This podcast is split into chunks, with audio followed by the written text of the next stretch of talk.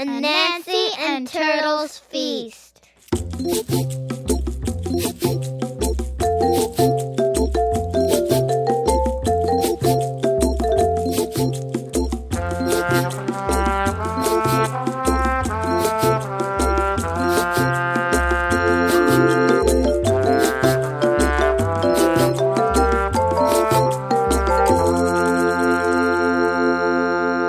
One day during the holidays, the spider everyone knows as Anansi, the famous trickster, was just about to sit down to enjoy a meal when Turtle crawled past his door.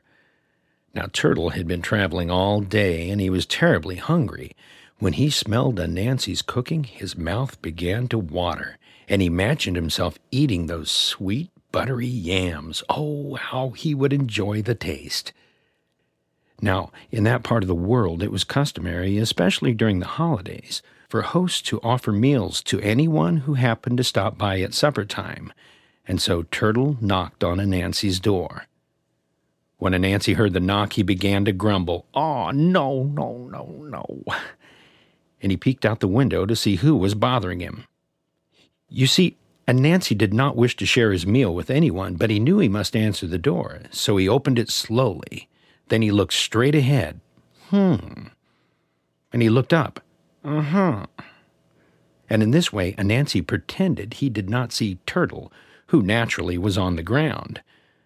Anansi said to himself, there's no one here. But just as he was closing the door, Turtle called out, "Anansi, I'm down here. Hi, it's me, Turtle." Anansi had to look down, and when Turtle caught his eye, he said, "Oh, how nice to see you, my friend Anansi. Oh, what a wonderful smell. Could that be yams?" Turtle sniffed the air, inhaling the delicious scent. Anansi grumbled, but he had no choice. "Yams they are," he said to Turtle. "Come in, I suppose I must share them with you." Now, Anansi's heart was not in this offer. He did not like to share anything, not with anyone, not ever. Turtle trundled inside, but just then Anansi's eyes lit up, for he had an idea. "Now, Turtle, I hate to be rude, but it is not very polite to come to the table without washing. Just look at your hands. They're filthy." Turtle blushed with shame. His hands were dirty. Well, that was true, for all day long he had been crawling down the road. "Oh, of course, Anansi," Turtle said, and he scampered outside and moved, as fast as a turtle can, down the hill to the creek. He washed his hands, all four, and then he bustled back to Anansi's. His mouth was watering as he sat down and reached for a yam, but just as he did, Anansi sighed, "Ah, Turtle, look at your hands." Well, sure enough, Turtle's hands were dirty again because he'd crawled up the trail that led to Anansi's house. So again he blushed. "Sorry, Anansi." And he again waddled down to the creek. This time, when he finished washing, he crawled on the grass to reach Anansi's house, avoiding the dusty, dirty road. But this was a long way, and by the time Turtle reached the table, the yams were gone. Anansi had eaten every one. Turtle's stomach rumbled with hunger, but he could not complain, so he bowed his head and said, "Oh, thanks for the hospitality, Anansi. Someday you must stop by my place and share a meal with me." "Oh, sounds good," Anansi said.